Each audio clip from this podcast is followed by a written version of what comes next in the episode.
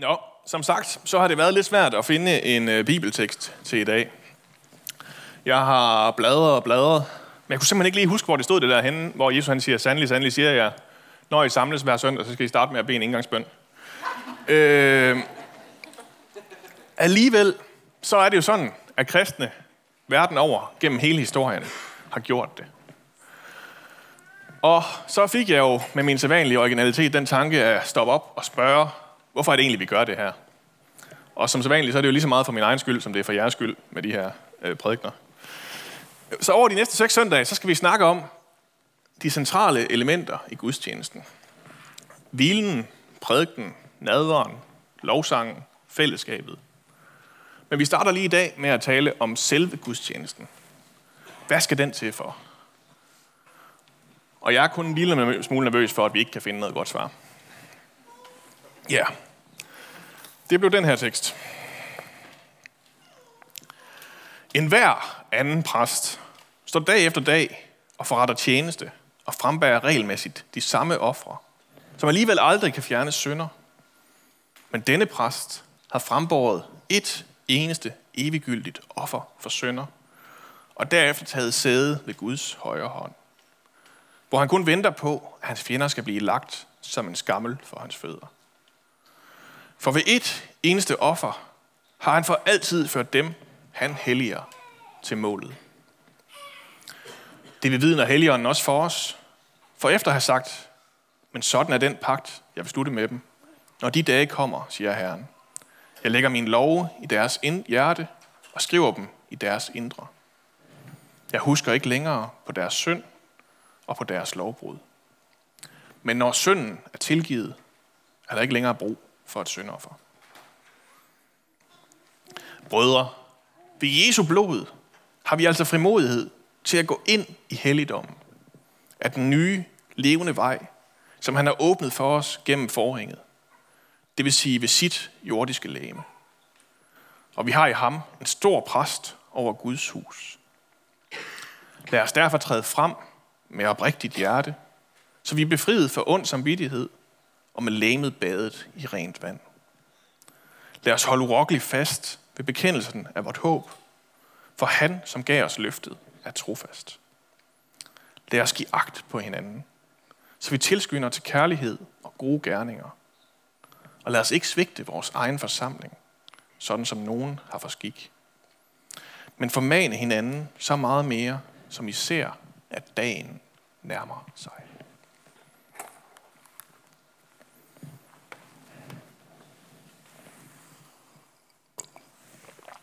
Nu taler Jesus jo ikke så meget om at gå i kirke, og det er der jo øh, flere gode grunde til.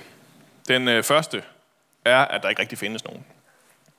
I den jødedom, som Jesus han øh, springer ud af, og som vi skylder rigtig, rigtig meget, så fungerer det nemlig lidt anderledes. Så hvis vi nu spoler tiden 2000 år tilbage, og sidder herinde og stadig er gode og fromme mennesker, så vil der være noget mere blod og lugte noget mere af brændt kød herinde. Øh, og så vil jeg være en ret færm slagter og, og bruge noget mere tid på at slibe knive, end på at skrive prædikner. Det centrale i jødedommen, tempelreligion, det er nemlig offrene. Og præsterne, de var så nærmest bare velklædte slagtere ind i det. Deres primære opgave, det var at stå for at forrette de her ofre. Det kan godt være lidt i tvivl, om jeg ville have været egnet til. Måske der er del med at spise alt kødet bagefter godt kunne fungere. Men, men, men ja, det, så ville det jo også have krævet, at hele min familie havde været præster, hvis det skulle fungere. Men på den her tid, så bragte de ofre. Fordi det havde jøderne altid gjort. Det var efter Guds egen forordring. De havde bragt offer på offer. Der var regler for alt. Hornkvæg og turtelduer skulle ofres på det og det tidspunkt. Afgrøde offer og skyldoffer på det og det tidspunkt. Og så videre, og så videre. Og i det her tempel, med alle de her døde dyr, der fortsætter disciplene egentlig med at komme, også efter, at Jesus han er taget videre igen. På sin vis, så er der egentlig ikke nogen forandring. De er stadigvæk jøder, de er stadig trofaste tempelgængere, men alligevel så er alt forandret. Alle de her ofre, de er nemlig blevet helt lige meget. Eller på sin vis, så har de egentlig altid været det. De har været som sådan nogle små, alt for små plaster på nogle alt for store sår. Hebræerbrevets forfatter her, han går til salme 40, når han skal forklare det. Og salme 40, det er bare et af de faktisk temmelig mange steder i, øh, i Gamle Testamente, hvor offrene de bliver afsløret for det, de er. Jeg folk har egentlig gjort det rigtigt. De har fulgt reglerne nøjagtigt, som det er beskrevet i 3. Mosebog. De har husket at stænke blod på alderet først, og så skåret nyrerne helt ud som efter anvisningerne, som det passede. Men som det så ofte sker med alt muligt andet i vores liv, så har de glemt, hvorfor. Glemt, hvad det egentlig handler om. Og det er det der, hvorfor David han griber fat i. Manden efter Guds eget hjerte, som han bliver kaldt. Når han skal forklare det her med offrene. I salme 40, der begynder det. Der, hvor det egentlig er værd at begynde. Han starter med, som den allerførste sætning, at sige, jeg satte alt mit håb til Herren. Og fortsætter jeg det spor og når til at sige, at lykkelig den mand, der tager sin tilflugt til Herren.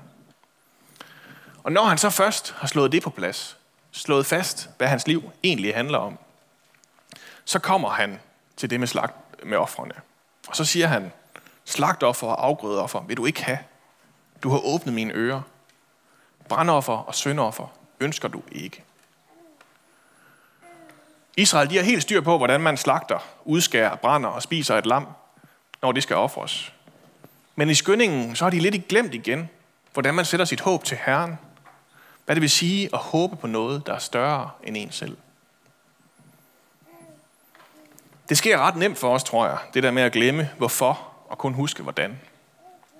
På mange områder af livet i øvrigt. Men i Guds relationen, der kan det meget hurtigt snige sig ind. Gudstjenesten, den skulle helst gøre det modsatte ved os. Minde os om, hvorfor vi er her. Minde os om, hvem vi er. Så kommer alt det andet bagefter. Og det er her, Hebræerbrevets forfatter, han griber fat.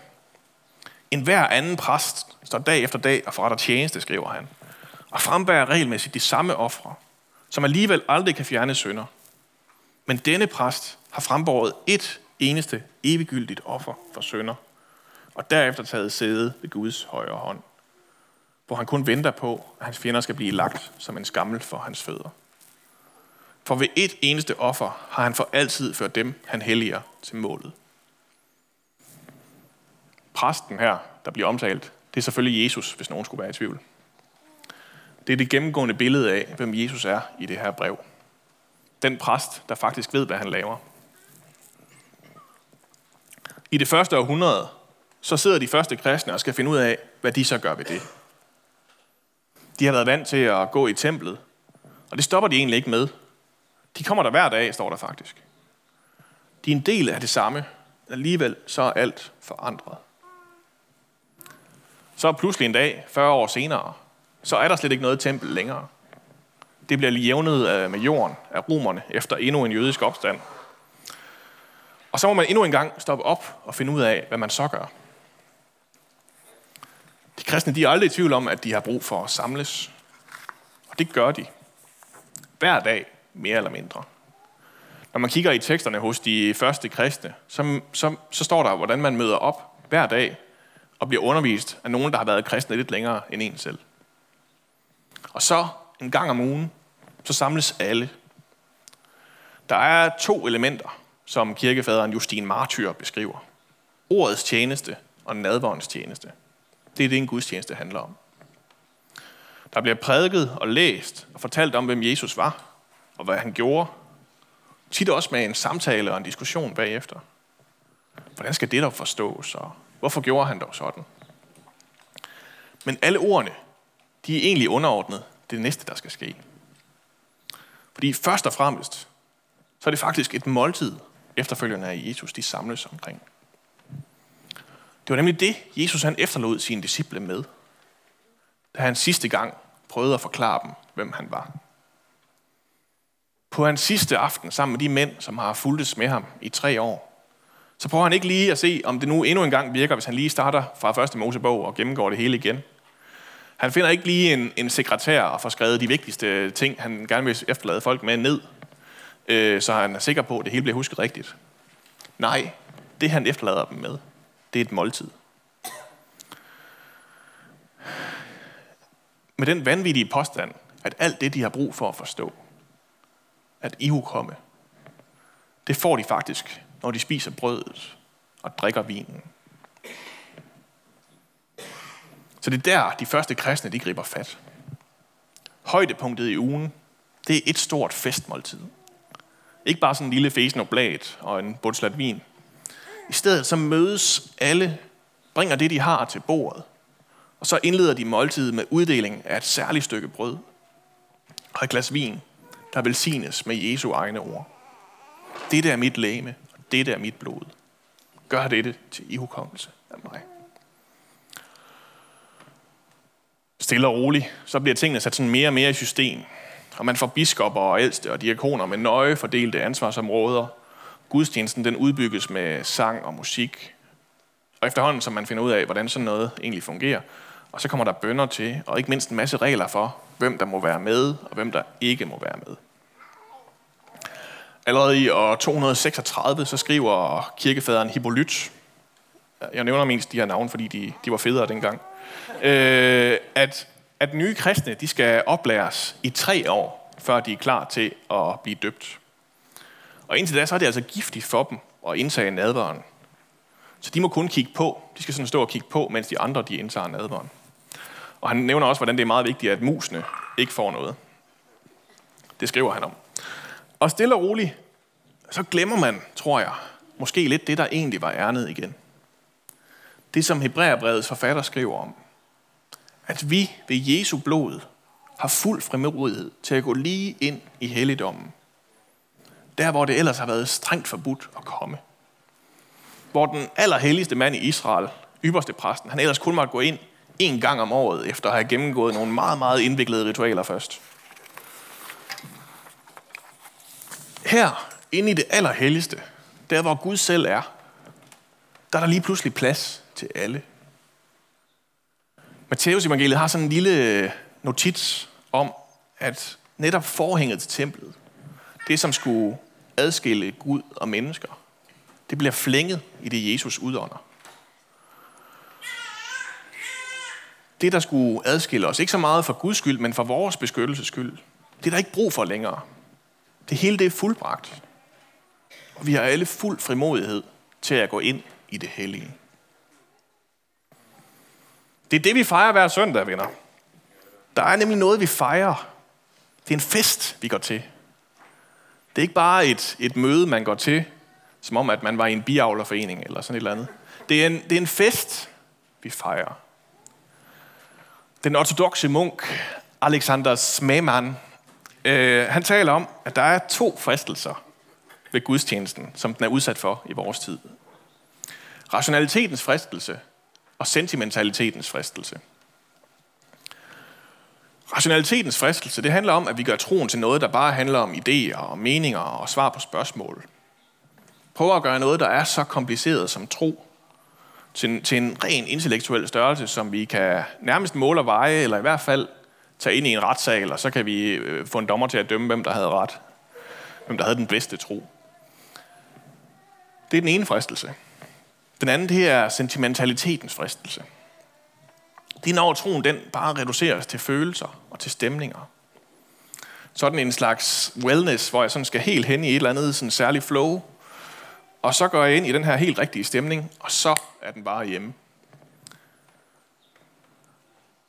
Nu er der måske nogen, der sidder og tænker, at øh, øh, det er rigtig godt, min sidemand hører det her.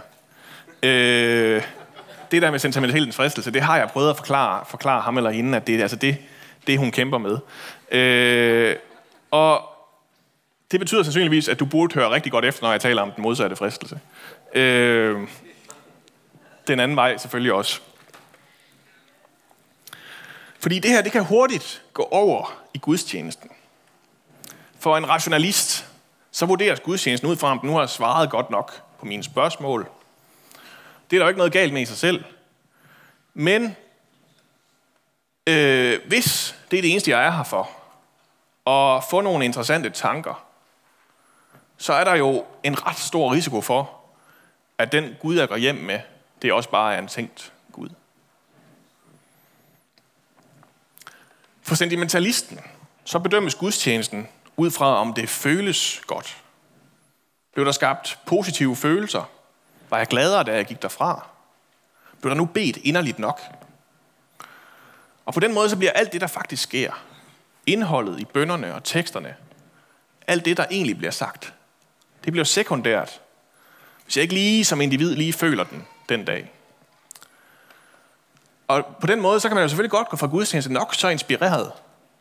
Men chancen for, at der er noget, der faktisk slår rod, den er ret lav.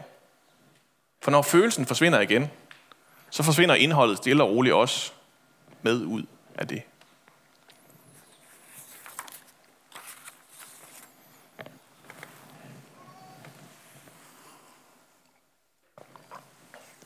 Det, der sker her, det er jo, at troen det bliver noget, der enten kun kommer til at handle om vores følelser, eller vores tanker.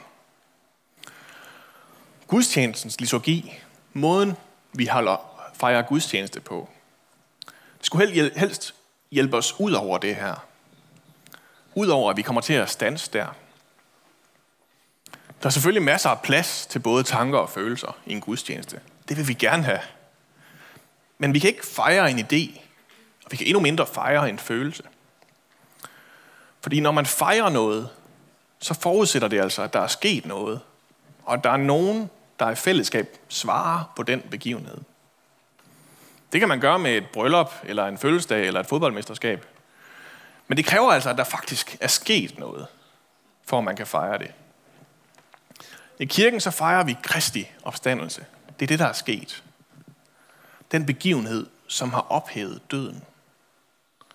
Det er ikke noget, der først sker, når vi lige har forstået det, eller vi lige føler den. Nej, fordi i dåben, så er vi allerede blevet forenet med Kristus i hans død og opstandelse. Hvad enten vi forstår det eller føler det.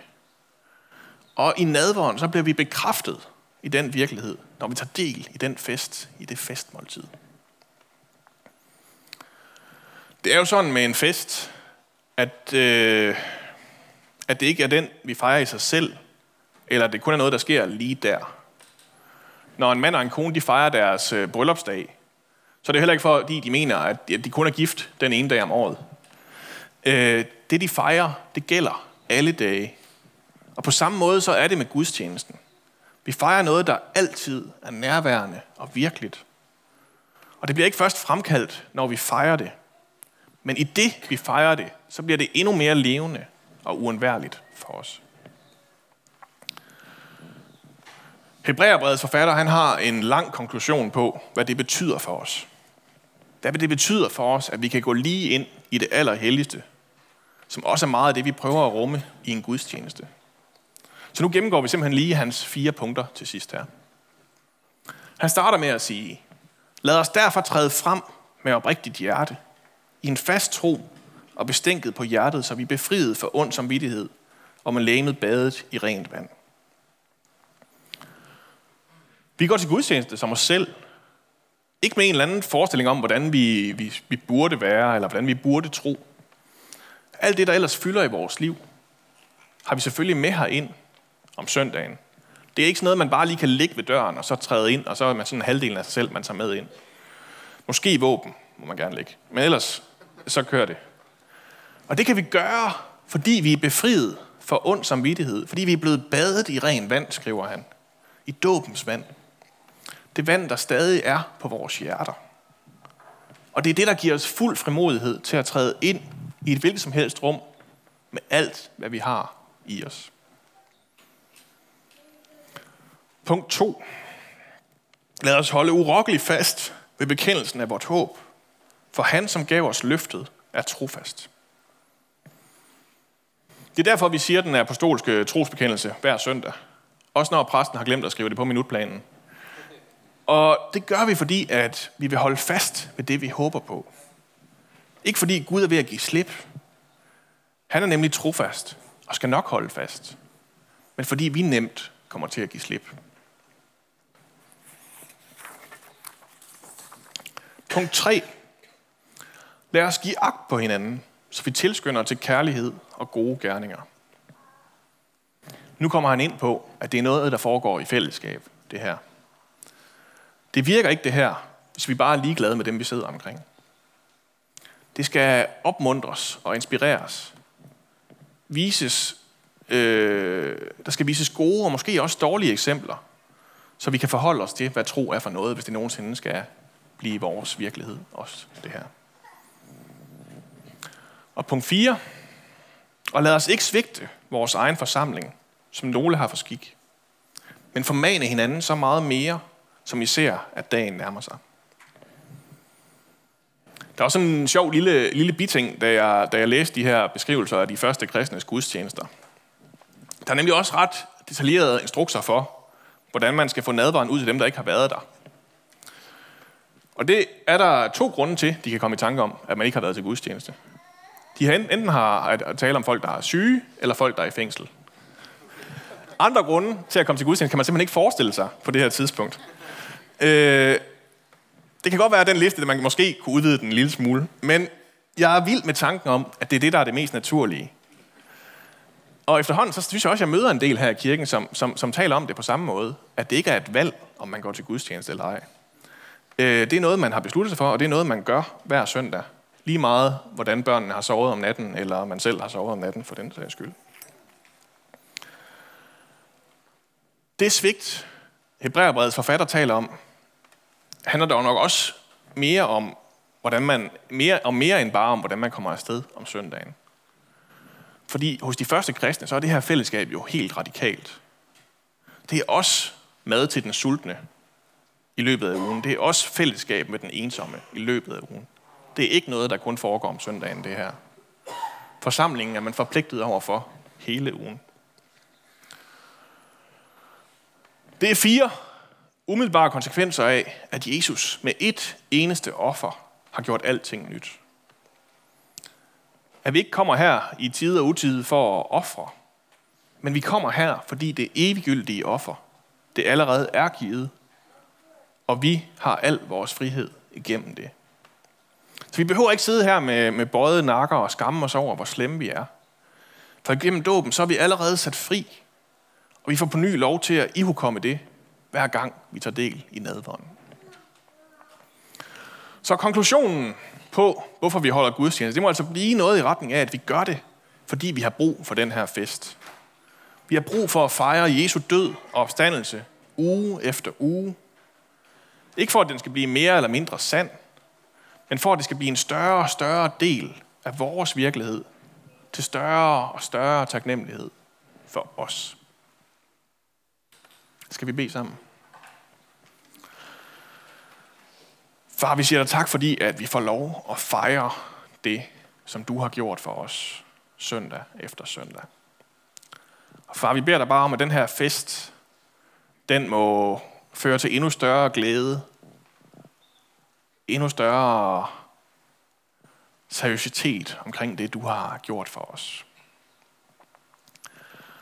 Og far, øh, den her frimodighed, som øh, du har givet os, den beder vi bare om, at, øh, at vi må huske på, at vi må kunne træde ind i de rum og de steder, vi nu er en del af. Også her om søndagen, med den frimodighed på os. Og alle de her laderser, som Hebræerbreds forfatter slutter af med, dem beder vi bare om må blive en naturlig del af vores liv.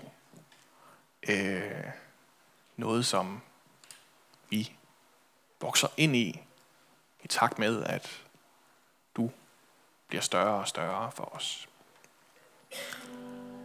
Amen.